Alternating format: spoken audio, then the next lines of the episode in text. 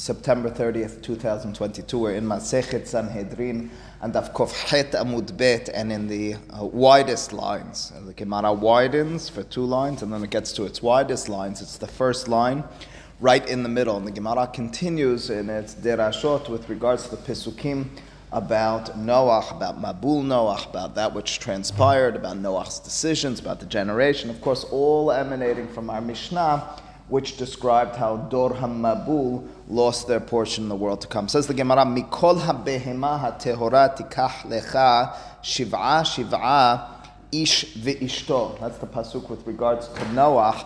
And Noah was commanded from all the uh, pure animals, we call it kosher animals, you should take seven ish ve'ishto, seven sets. Now the description I remember the first time I was asked this without knowing the Gemara, without being aware of this, it was quite startling. The description of ish ishto with regards to animals is strange. Uh, animals don't have spouses. Animals do have male and female, but they don't have a concept of fidelity, of staying with one spouse. Why does the Torah describe it as ish ishto? Ask the Gemara, ishut la behema mi'itla is there ishut? Is there marital connectedness with regards to uh, animals? Mi'itla? You're ahead of me over here. Yeah, that's, that's, the Gemara's answer, Judah. So the Gemara's question, in short, is what sort of concept is it to talk about ishut? Answers the Gemara. Uh, Amar Rav Shemuel Bar Nachmeni Amar Bionatan. Judah, here it is. Me'otam shelo ne'evda bahem avera. Perhaps the reference of ish ve'ishto is the animals that were entered into the ark were specifically those who had not crossbred with other species and other types. The Gemara, of course, on Dafkov Haitamud And Nathan, you're ahead of the curve on the question of the Gemara. Ask the Gemara, Mina, says the Gemara, Mina Yada. Oh, one second. You're asking, how did the animals not know to go? Well, maybe the animals didn't know to, you know, to, uh, to, to crossbreed with one another. However, ultimately speaking, some did and some didn't. The question of the Gemara is, how did Noah know which ones had not? Minayada.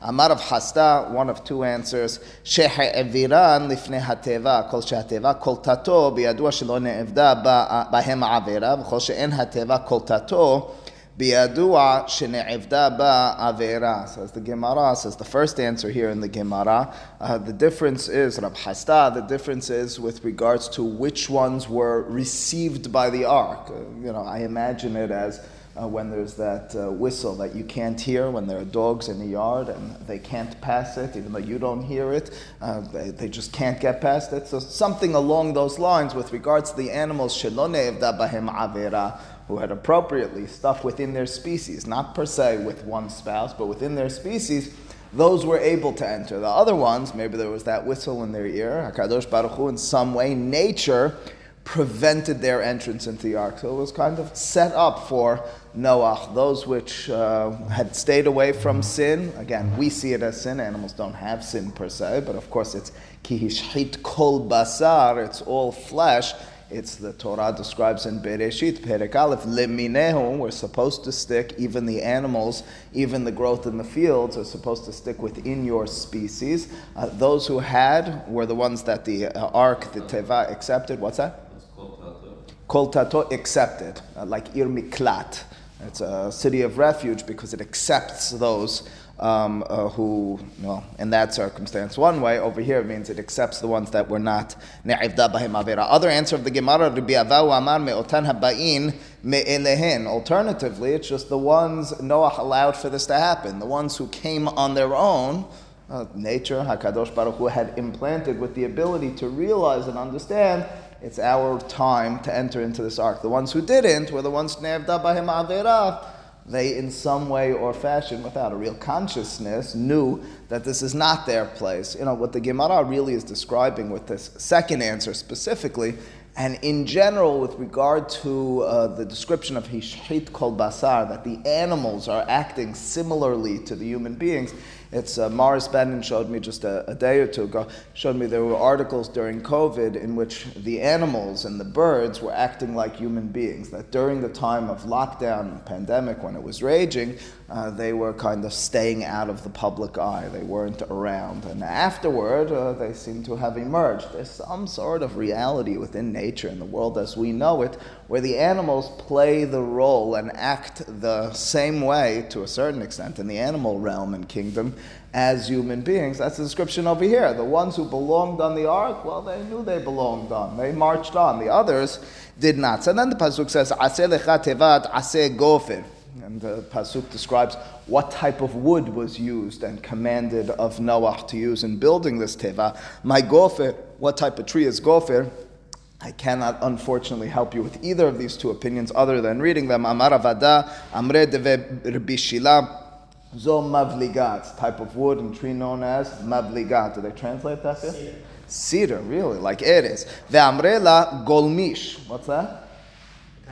A type of cedar. So one of two types of cedar. Again, the concept, the idea being a strong wood that would able to be able to withstand the waters that were raging and that were uh, uh falling from the skies. Sohar ta'ase la teva. The pasuk describes how Noah was commanded to make sohar. What's sohar? Amar bi Yohanan amar lo hakadosh baruch hu. God commanded Noah when he told him to create a sohar for the teva. Keva ba avanim tobot umargaliot. A place in the in the ark in the teva precious jewels and, uh, and gems, kedeshiyu mi'irot lahem kasahoraim, lachem kasahoraim, and the word sohar then is like afternoon, sahoraim, these jewels, these precious stones, would give light to the people in the Teva like it was afternoon, which means to say, by having them at the top of the Teva, you imagine, it was a way of uh, giving natural, well, somewhat natural light for the people in it. Rashi, in his commentary to the Torah, quotes a different opinion in the Midrash. The other opinion in the Midrash is that it was a window. One of two interpretations. The word sohar, it's either getting light from the outside through the window, or it's from the inside, the, the, these avanim and margaliot. Uh, what's the difference between those two opinions? Just at its very basic level, what Rashi, what the Midrash seems to be describing is one of two vantage points with regards to God's command of Noah. Was Noah turning to, was, was God turning to Noah and telling him, let's create the light internally with these avanim margaliot, and then you'll spread out afterwards. But now is not that sort of time. Alternatively, even during the Mabul, the vision, the description to Noah is you still need to be spreading that light outwardly, even as human beings are, are perishing and dying all around you. Again, those are the two opinions, but our Gemara only mentions one of them. Then the Pasuk says, Velama, velama. The Pasuk says that the Teva was kind of pyramid like. In other words, it kind of slanted on its way upward because at the top, it was only the width of an amah, that's a foot and a half. Why so? Why was God commanding Noah to construct it in such a fashion? Maybe there was something metaphysically significant. Says the Gemara, quite simple. This is the way that the teva would be able to appropriately float and withstand the raging and ravaging waters and rains of the time. If it was box like, uh, it would not be able to, uh, based on the physics of it, withstand uh, the seas and, and rain. Since it was structured in such a fashion, behache, like that, who dekayama, quite physically, that's how it was able to sustain itself. We're going through the derashot of the Pesukim. We mentioned in the Mishnah that Or Hamabu lost their Hilik La'olam Haba, says the Gemara, much as it did with Bil'am and other circumstances. Here's our opportunity. We have a whole Perek for derashot. We're providing Rashi for a commentary al Torah, effectively. I mean, that's what the Gemara over here is going on tangents with regards to being Doresh different significant episodes in the Torah. Nothing more, nothing less. It's not circling us back to the Mishnah, not talking about Olam Haba any longer. We're talking about Dor Mabul. While we're at it, let's throw you everything with regards to Noah. That's right. It's almost like a midrash rabbah over here. You're going pasuk by pasuk and being doresh and explaining them. Tahtiim shiniim ushlishim ta'aseh. The ta'aseha, the pasuk describes how the teva had three floors. This one you may have been taught in grade school. Uh, this is the uh, ABCs of the teva. What was with the three floors? It happens to be there's more than one opinion in the midrash. The one they taught me was this one. Tana, uh, we had a, a teaching. Tahtiim, the bottom level, Was for the garbage. Imsa'im, the reason there was a second level was La Behema, was for animals. Elyonim, The top level was La Adam. That was the purpose of these three levels. Again, the Torah never describes the purpose. Torah just says create three stories in the Teva. The Hachamim are giving a dirasha with regards to why. Then the water subsides, and Noah is looking to find out if it's appropriate for them to come out of the teva. Of course, it's, it's notable and important. Noah was commanded to go into the teva. He never got a command to come out. He had to pick up on that on his own, whereas everything is vaisav, is a sivui beforehand.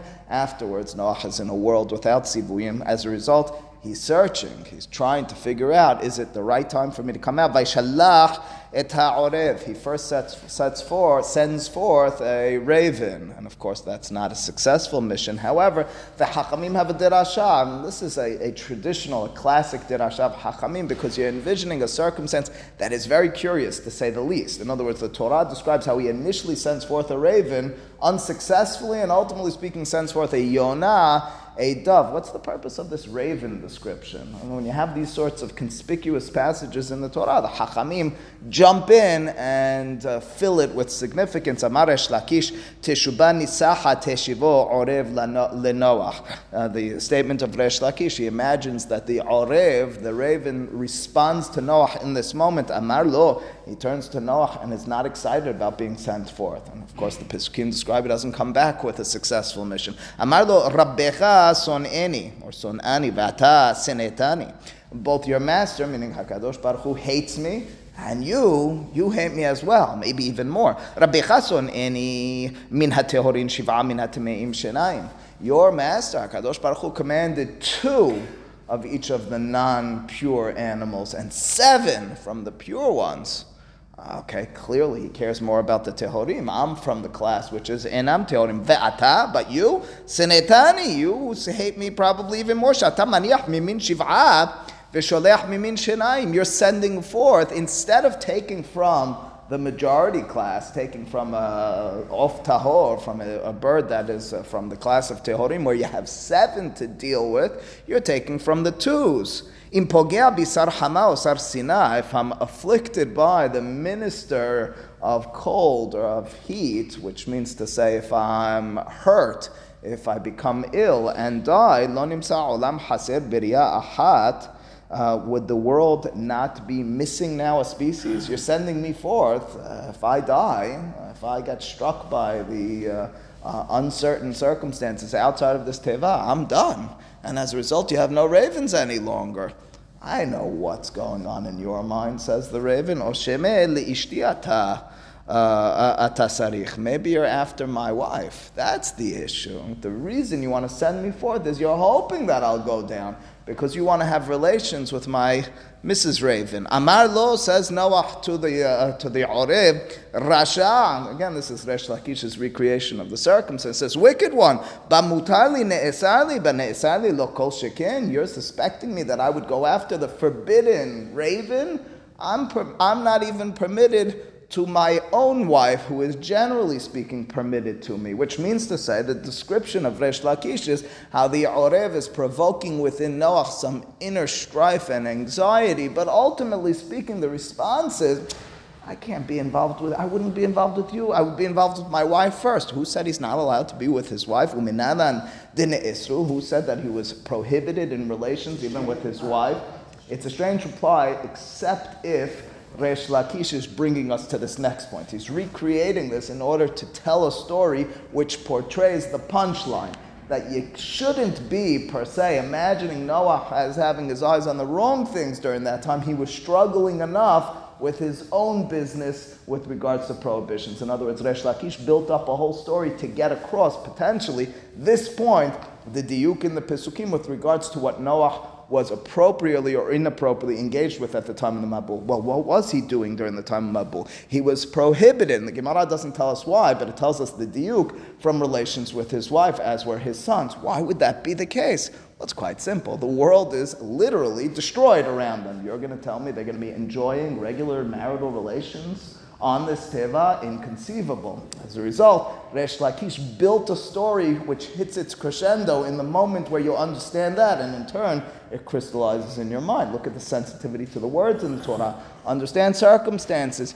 It reminds me of, before we even read onward, during times of war or strife for Am Yisrael or even world uh, circumstances. There are famous stories about Hafetz Haim and others who were sleeping on the floor. Were they sleeping on the floor? I mean, they could say, they say, if the world is in sorrow, if my nation is in sorrow, if my community, if there's individuals, I'm going to be sleeping on the bed. I'm going to be living a regular life. There's almost a feeling and an understanding of a connectedness to humanity, or specifically sometimes to Am Yisrael, where I cannot be engaged in a regular. I mean, sometimes we have these uh, these circumstances of guilt and shame which you shouldn't have, but an appropriate understanding of immecha ani basara, imahem ani basara, by feeling that that's the description. The description is going to be Noah couldn't be involved in family relations. Noah looking at a world which is being destroyed. Dichtiv, who said that the, the family members were prohibited in relations? Ubatay teva ata. Ubanecha v'ishtecha unshe banecha itach. So the pasuk describes you'll come into the teva, you Noah, together with your sons and your wife and your sons' wives. That's interesting. Uh, it reminds me of the Mishaberach on Shabbat. This question Mishaberach on Shabbat, Mishaberach lakahal. And some of the Sidurim it's printed as um, Hem ubnehem unshehem. Some of the other Sidurim it's published as Hem unshehem ubnehem. Which one is it first? Is it the wives first? Or is it the children first? Well, naturally, it should be, it would seem, wives and only then children. So it depends which Sidur you look in. One of the first messages Mari Dweck gave me here was I was reading from one of the Sidurim. I read Hem Ubnehem Unchehem. He asked me, Do you not like your wife very much? And I was, was but listen, there's different noshaot even within our community with regards to that, but certainly many of the Sidurim. What do we have in there? It gets flipped in the Birkat HaChodesh. Yeah, also we already.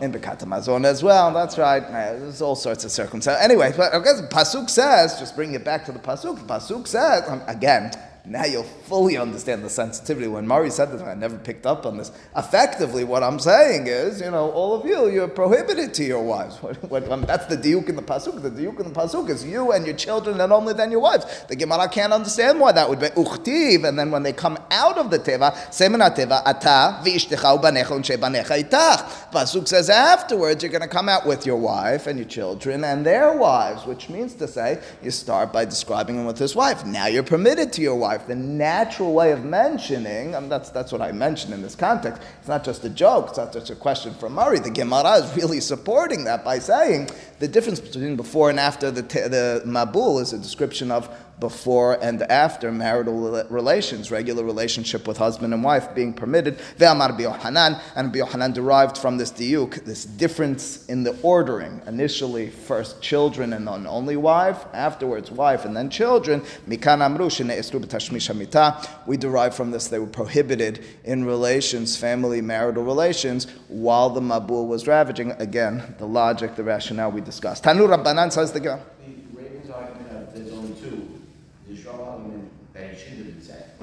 Right. The Gemara never tells us the response of, of Noah. Uh, it's a great question. Uh, it's, it's, a longer conversation, but it's all speculation. I mean, it's, it's a great question. More than anything, it, it's a question which, which, which you're forced upon when you read the Torah. Why would he be sending forth the Orev if it only has one other, unless Noah was convinced at the time that the Orev, based on its quality and its characteristic, is the only one who would be able to affect it.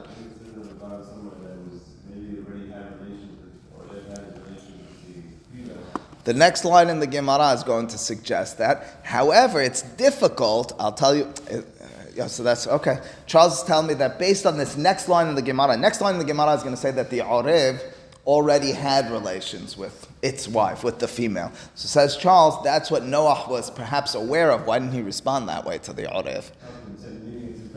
No, I understand. I'm saying when, when the Orev turns him, so, uh, are we going to knock out my species? Why doesn't he say, Rasha, your species, I know what you did on the Teva, and your wife is already impregnated. You know what I'm saying? But I got you. But there's a suggestion from one of the Aharonim that that's why he sent the Orev? Or, your, or this is your interpretation? Interesting. Okay. Regardless, not 100% sure. Uh, Tanu Rabbanan, this beraita though that, uh, that, that uh, Charles is referring to, Shiloshashim Meshu Bateba, Three, inappropriately, and keep in mind again the engagement of animals we're envisioning, much as that article from Morris that I mentioned earlier, is to be, even without a command, similar or identical to the human activity, both with regards to entrance, activity off of the teva, and on the teva as well. Three, inappropriately engaged in relations on the teva. Who were they? Vikulam laku. And all of them, as a result, uh, received a, uh, a. They were all struck. They all got a punishment from God. More than anything, the description of the Hachamim over here, as I understand it, is in reverse.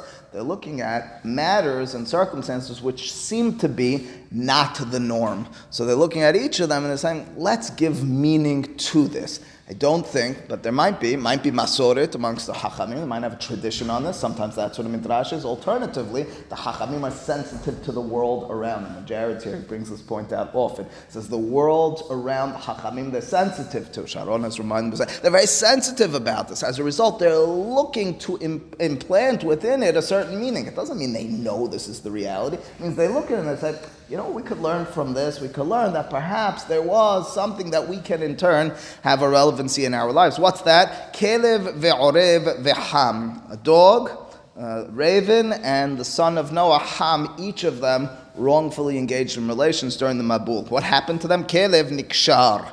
Kelev dogs, apparently during time of relation, the male, at least according to Rashi's interpretation of this Gemara, gets stuck in the female and needs to be pushed out.